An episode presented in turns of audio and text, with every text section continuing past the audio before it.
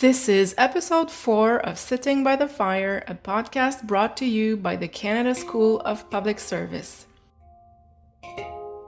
Today's episode is entitled Indigenous Values and Teachings A Lesson for All in Leadership. Most of federal public servants know Michael Wernick as the former clerk of the Privy Council. And yet, his 38 career in the public service includes multiple collaboration work with Indigenous elders and leaders across the country. Elder Commanda is Anishinaabe from the Kitigan Zibi Anishinaabe First Nation. She's also a professor at the University of Ottawa. It's impossible to give justice to both of our guests' track records in a few seconds. Therefore, I encourage you to read their bios on our website. You will then understand why, when two individuals of such caliber sit together, anything can happen.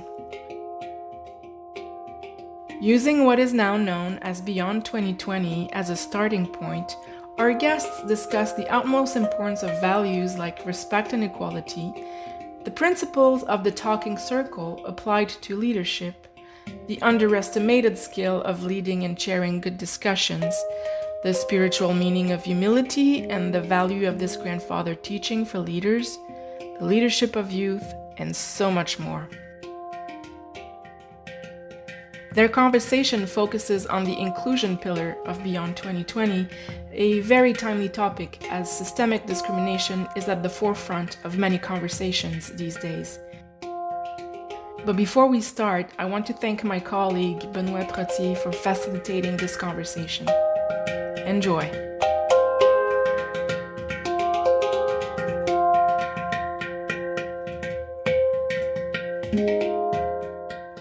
Seeing that I'm participating in this interview on the territory of my people, I want to begin by saying Kwe kakina kwe michkiwedo kibijano manongo manishnabe ekio mamaweneniwag.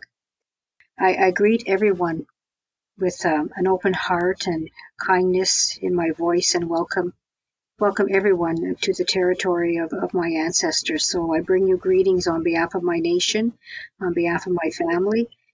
And in my greetings and welcome to everyone, there's also a prayer and a prayer for good health, a prayer for safety, and that we continue to have a very positive outlook and we will get through this uh, COVID pandemic. Uh, and we're all in this together. We've been, we do hear that being said quite often. We are in this together, and indeed we are. But what's important is that we we continue to have a positive outlook and knowing that uh, we we're all good, good health and safety. So chimigwech kibijano mano goman. So I, I, say thank you for being here today, and and thank you for having me as part of uh, this interview. Thank you so much for those words of wisdom, Elder Commanda. It's an honor for us to have you today. Mr. Wernick, would you like to say a few words? No, I just want to uh, acknowledge um, also that uh, I'm uh, participating in the conversation on the other side of the river and, in Algonquin traditional territory. Um, and uh, greet Elder Commanda, whom I've known for many years, and thank her for starting our conversation off in the right way uh, in this uh, new technological format. Mr. Wernick, from the get go, I'd like to uh, hear a little bit about the vision uh, for Beyond 2020. How did these pillars, uh, more agile, more inclusive, better equipped, how were they created and what's the thought behind it? I would roll back the tape a little bit. Um, the public service as an institution serving governments has been around for many, many generations. And every generation of leadership, people that get into positions of some responsibility, um, start to think more and more about their role as stewards of that institution. Whatever role you play, you you want to leave uh, the team and the organization, uh, the institution that you work in, in better shape when you leave it than uh, than you got it and you want to do what you can to make sure that it's equipped and ready to take on challenges in the future. So every every generation of public service leadership has led some sort of exercise thinking about the public service itself and how to make it better and how to how to pass it on to the to the future. So I've participated in a few ways of that in different roles. Um, some people will remember the Blueprint 2020 exercise led by one of my predecessors as clerk, And that was started way back in 2012 and 2013, uh, coming out of a wave of some pretty tight budget cuts that came from the DRAP exercise. And we went through a reflection about where we wanted the public service to go in the future. 2020 seemed a long way off at the time, and uh, that was taken up as a as a, as a kind of a, a brand for the exercise. And there was a work plan and efforts and engagement that went with that. By the time I was in the clerk position, we're rolling around to 27, 2017 and 2018, and 2020 is coming up very fast on the calendar. So we wanted to um, move beyond um, the 2020 deadline and had a long conversation about how to go about that. And we decided that what we needed to do was leave it uh, quite open ended and engage public servants in shaping their vision of their own institution, their own sense of their needs and their aspirations and their values. And so we went through about two years of very intense engagement across many, many circles of conversation, more formal interest groups like the unions and various employee groups, uh, youth groups, uh, different communities of, of uh, public servants participated in all sorts of aspects. And then, uh, with the help of a very capable team at Privy Council office, we tried to distill it down to um, a fairly compact set of themes uh, around which we could organize work and effort uh, to move into the future. And we landed on Beyond 2020 as a sense of, well, we know we're going beyond 2020, but we didn't want to be overly prescriptive about, uh, about what that meant.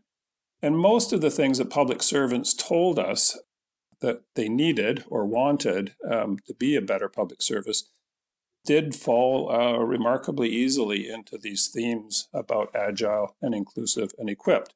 And they lend themselves to different organizations and different uh, people around the public service developing agendas and work plans uh, to move forward. Um, it could be relevant to a small work unit, it could be relevant to a whole department, or it could be relevant to the whole public service. Elder Commanda, how do you think the talking circle can inspire leaders from the public service in becoming more inclusive leaders and being better at empowering their, their employees? A very good question. Well, when you're looking at um, the principles of a talking circle, and indeed the talking circle is, is quite a, a fundamental element of uh, First Nation. It's more than in our culture. It's part of um, our way of life. It's part of how we do our business. It's about bringing people together to find solutions or even just to be that sounding board for someone who is hurting. So just to uh, draw on the principles of the talking circle, what's really important is that it's respect, respect, and it's an opportunity to be heard. We have that responsibility to listen. Listening is very important. We have a responsibility to understand everyone who is in that circle, each and every one of us that's in that talking circle. We have that collective responsibility, but we also have that responsibility to ourselves and as well as that responsibility to others. And in that circle, everyone is equal. There's no titles. That circle represents life. It also represents living. It's a it's a collective. Our, our talking circles are, are held uh, for the purpose of uh, finding a solution, offering solutions, or what are what are the best approaches to resolve a situation or to build progress and, and not one voice determines the solution or idea or the process. The goal of a, a, our talking circle is to leave with a good mind, offering compassion and care. Listening is the key. Whatever the issue is, or for whatever reason why we come together in a talking circle, we must be, start in a good way and we must end with that positive outlook. It's important that we show respect to one another. It's important we listen to one another it's important that our feelings of honesty and truth are part of that talking circle. And, and what my elders have always said is that the most important of all is respect. Respect for the person that is speaking, respect for the people that are in that circle. And we, it's an opportunity for every voice to be heard. We do not force anyone to speak. However, we certainly do provide opportunities or a time if an individual does want to speak. And we do em- employ those the seven grandfather teachings in, in our talking circles as well. It's it's quite a, a positive um, approach, and and we use our talking circles in various um, forums, uh, whether it's it, even in our, our political discussions.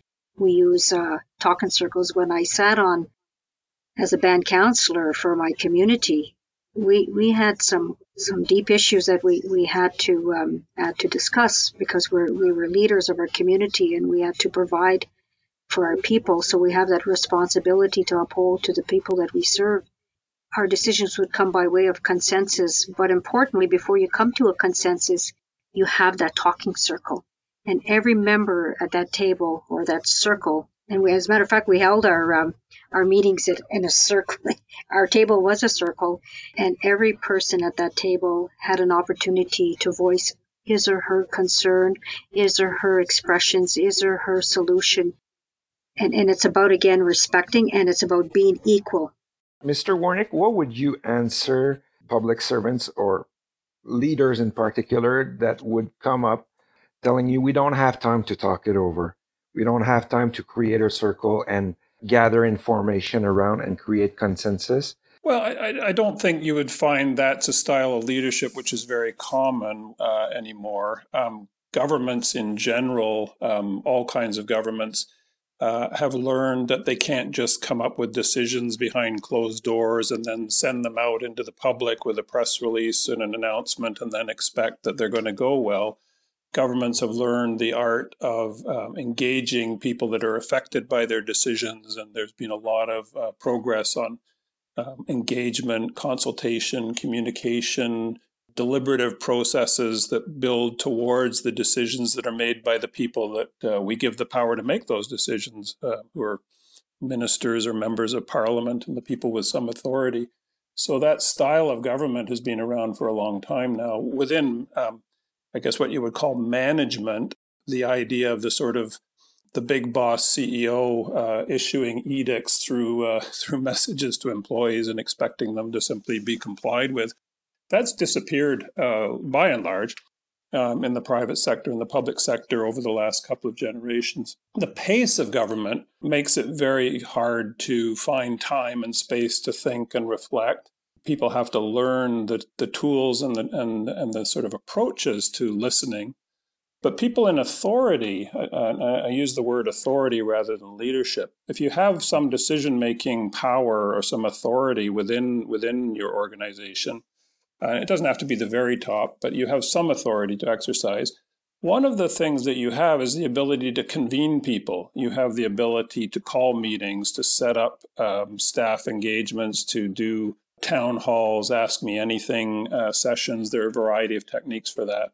That that's a power which I think people underestimate uh, the use of. If you you know the ability to call a meeting and have people show up and engage on a topic or a conversation and then listen and uh, and and certainly everything that Elder Commanda talked about the importance of respectful listening, drawing out different voices. Maybe we can explore that in a little more depth.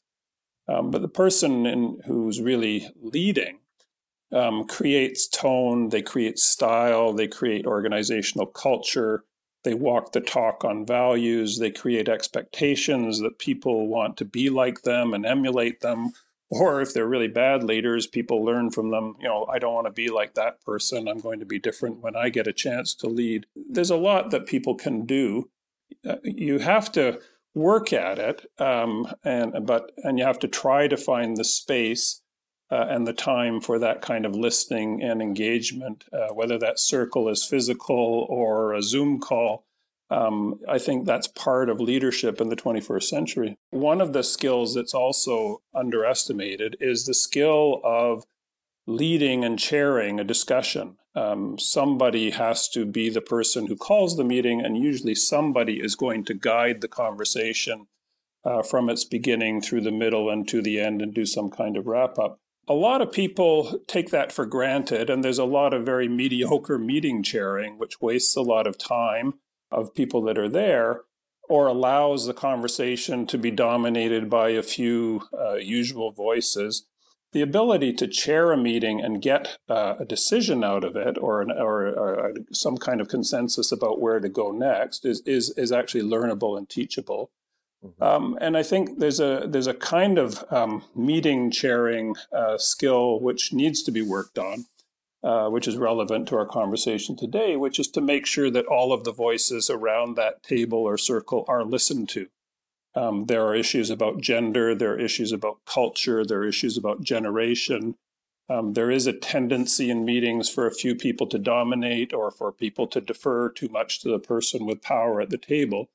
And so I think uh, it's worth working on the skills of how to conduct and chair um, a, more circle like conversation.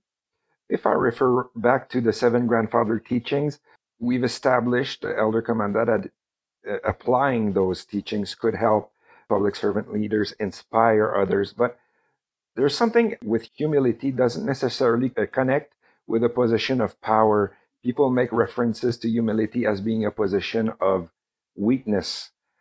What would you have to say about uh, that specific teaching, particularly from a leadership standpoint? Well, let me explain it this way. Uh, my grandfather, the late William Commanda, he was the chief of our, our elected leader of our community for about 25 years. And then he retired uh, that role to take on his hereditary role.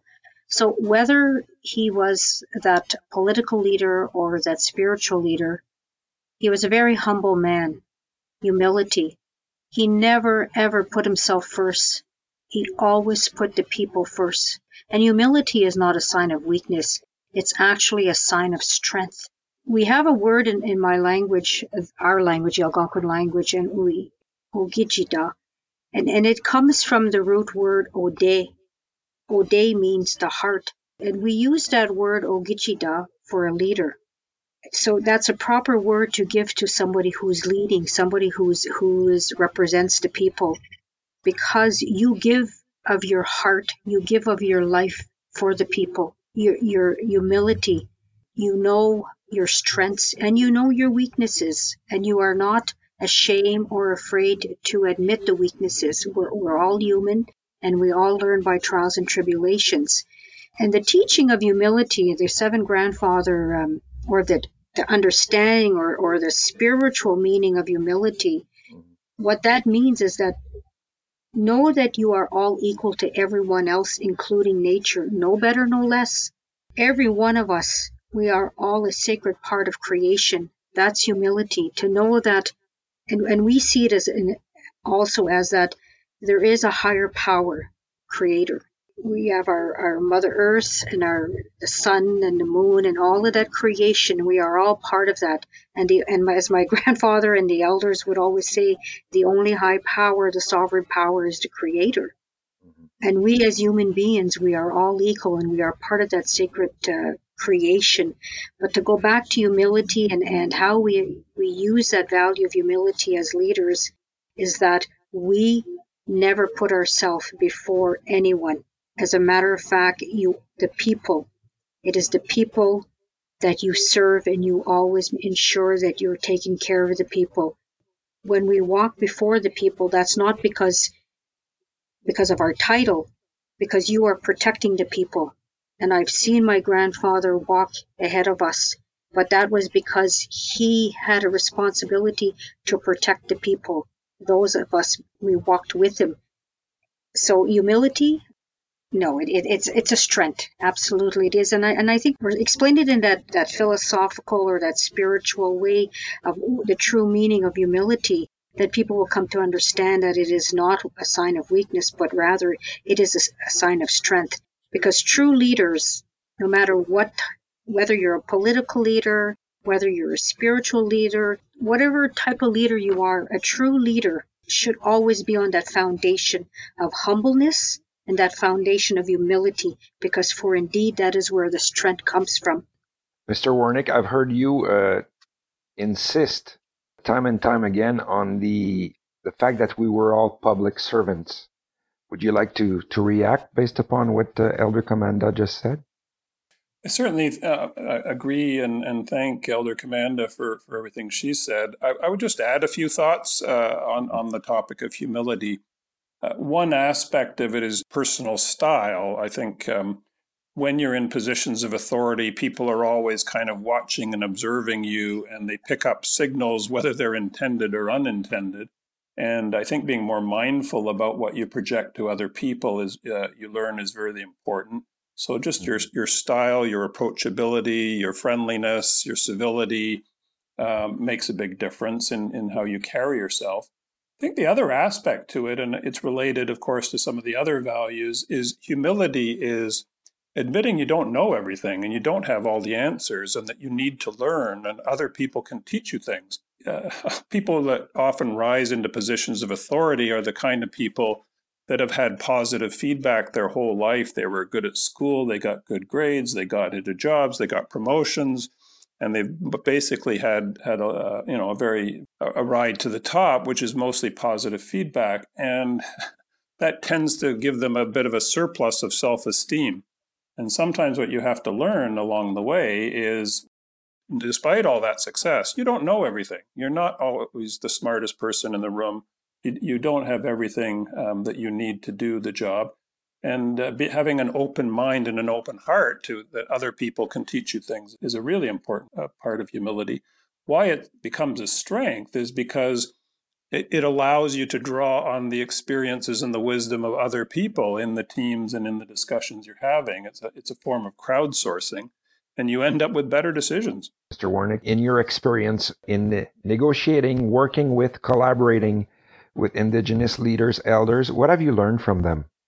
That's a big topic, and, and I appreciate the question. I had uh, the good fortune of being involved in, in Indigenous issues, as we tend to shorthand it, very early in my career, uh, right near the beginning, and I've been in and out of them in different roles in different departments uh, over the space of about 35 years.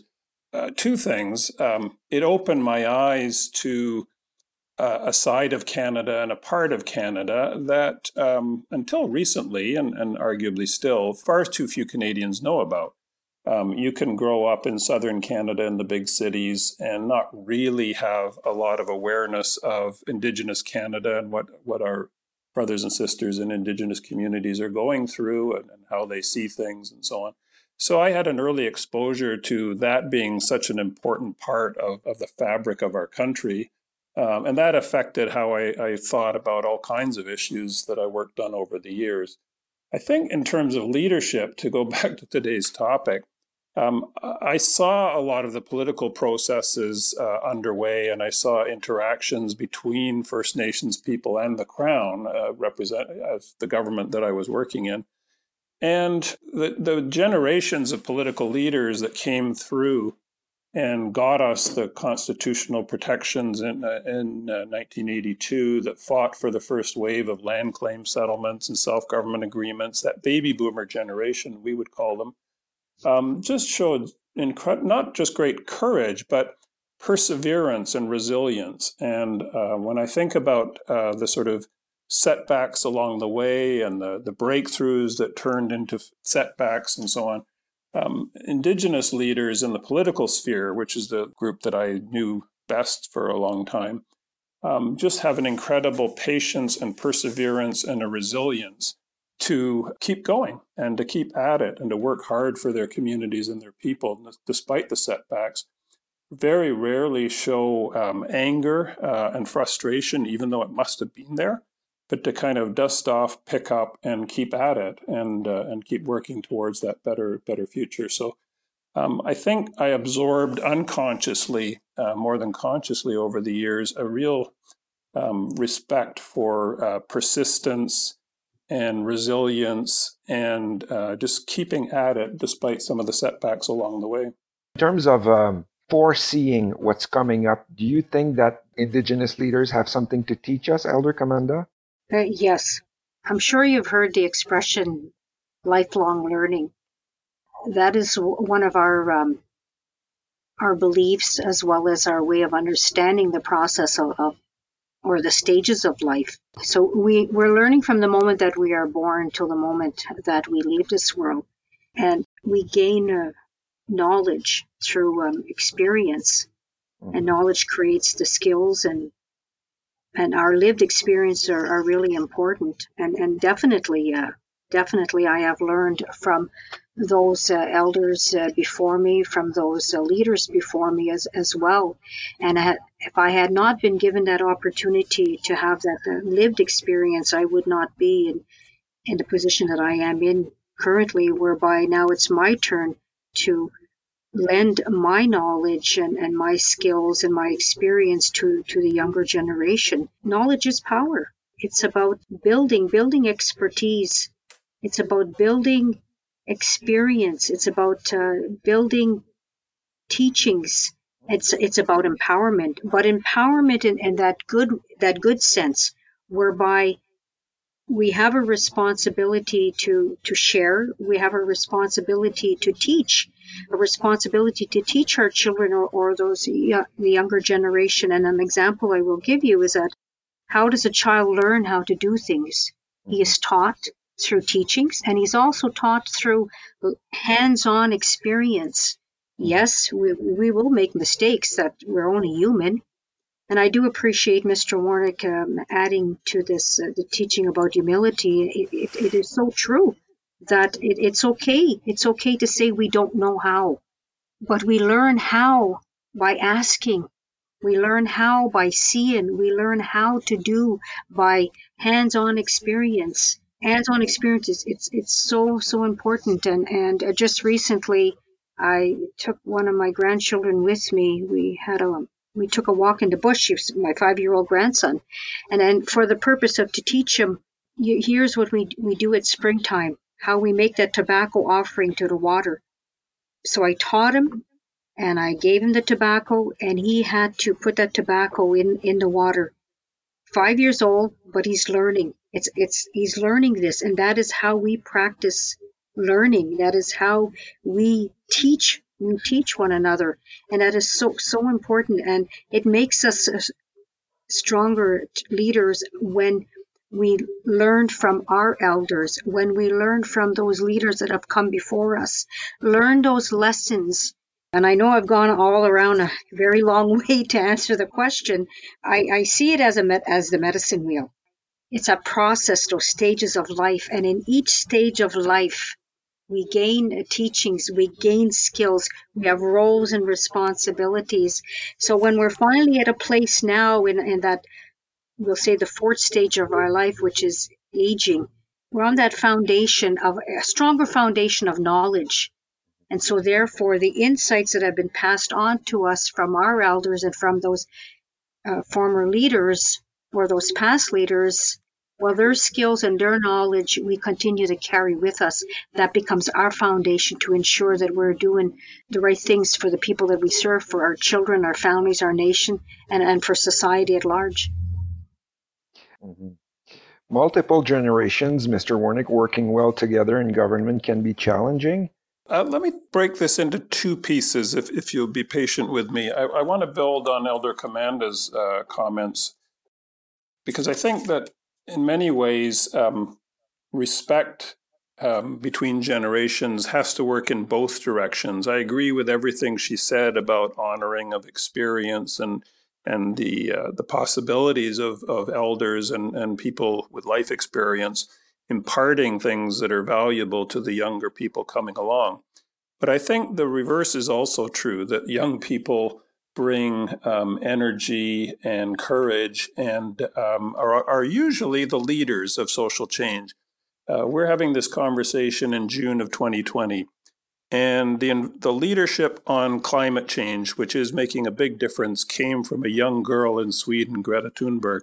The leadership on gun control issues in the United States came from high school students the leadership in the wave of protests that has started around racial injustice and policing is being led by young people.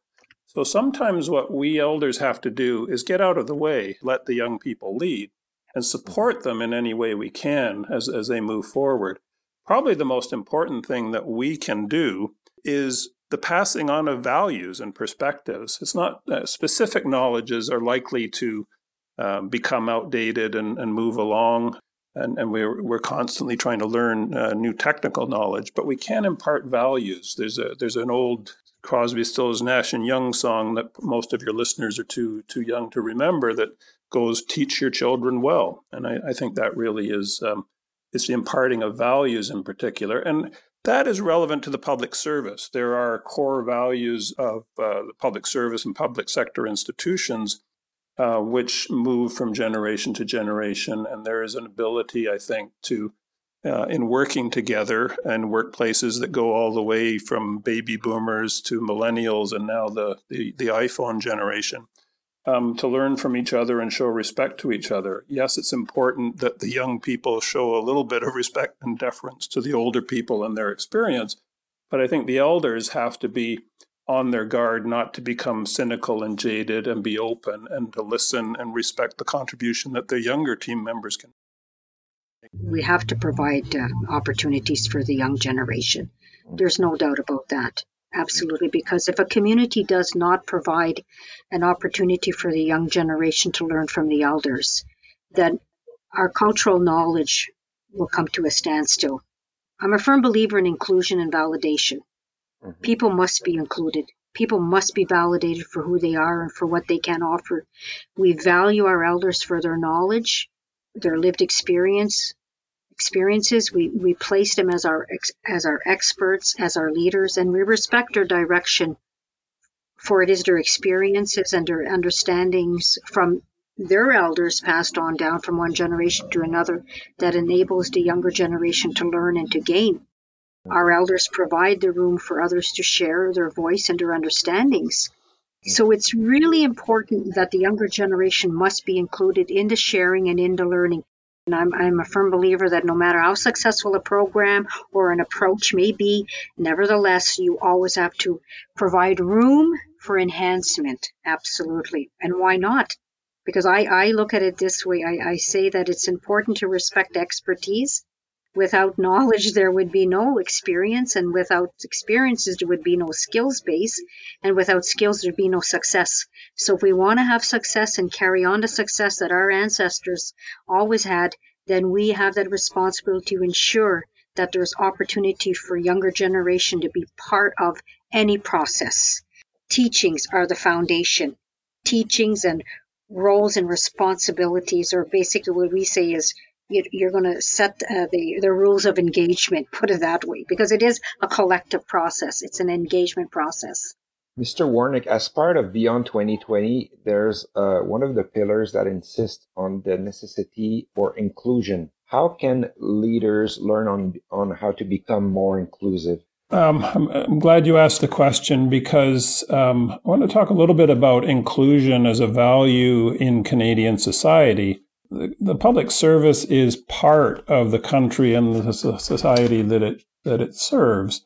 About one Canadian in five works for the public sector, for the federal or provincial or municipal or indigenous government. So uh, we are part of society and we're shaped by the way that society evolves as much as we influence uh, society by what we do.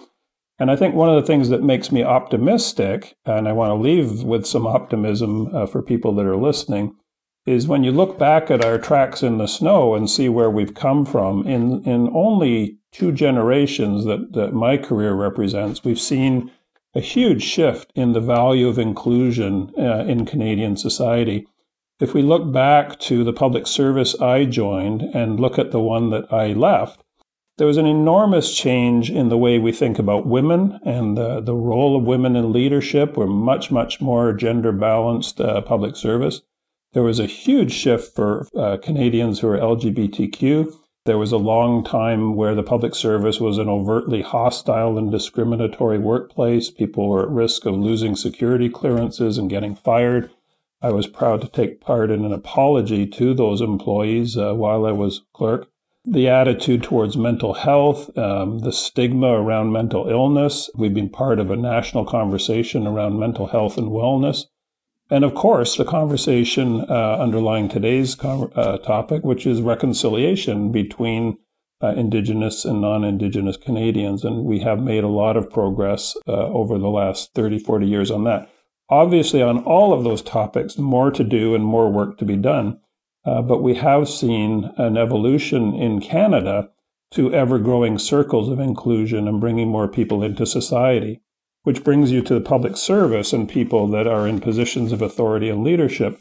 they have to do what they can to uh, make sure that those voices that are joining the public service are part of the teams they lead and that those voices are respected and listened to. Elder Commanda, would you like to add something on that specific topic? I really appreciate Mr. Wernick um, uh, speaking about um, inclusion. Now we look at life like life is always evolving, and that's why I think it's really important that there always has to be a space provided for for an inclusion of, of all peoples, regardless of color, creed, title, uh, community, or, or, whatever, whomever they represent. Uh, and again, I go back to what I believe in is what is called inclusion, inclusiveness and validation.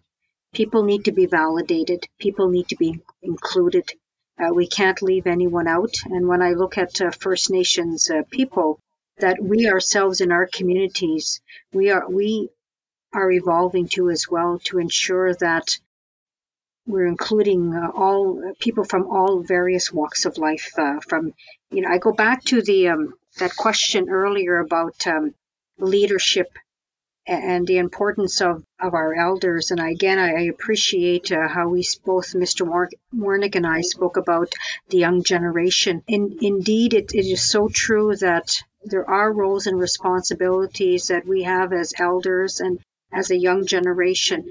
We have roles and responsibilities as elders to ensure that uh, we share our knowledge and our values with the young generation. And the young generation has that role and responsibility to respect that. But at the same time, I've heard my elders saying that we cannot hoard our, our knowledge, we cannot hoard our, our teachings. It, they are meant to be shared, and we have to provide room for the young generation. The young generation are the, the learners, and, and in essence, they will be those future leaders. They will be, and they and we have to ensure that they are included in all those processes of those or those stages of life to ensure that they are being given the best um, opportunities and, and the knowledge and, and the wisdom that they need so they can take their rightful place as leaders. And you don't have to be um, a certain age to be a leader, nor do you have to be a particular age to be an elder. And I also do appreciate to see the change in, in not only in government, but to see the change in society, how the shaping of, of different societal norms or, or values are coming from the young people because they are given that opportunity, they are given space, they are given the time for their voices to be heard. They're making change not only for they themselves, their generation, but they are making change for the future generation. And I really appreciate that. And we're all part of the change.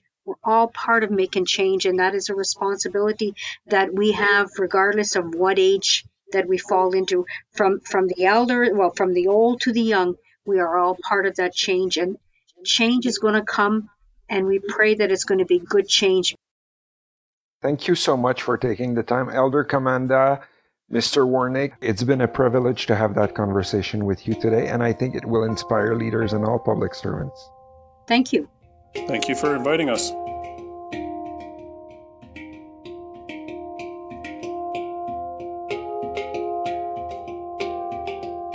This podcast is a production of the Canada School of Public Service. For more information on Indigenous learning, visit our website at www.csps-efpc.gc.ca. Have an idea for a podcast? Write to us using the Contact Us section of the school's website. This is Annie Leblanc, and on behalf of the school, thank you for listening.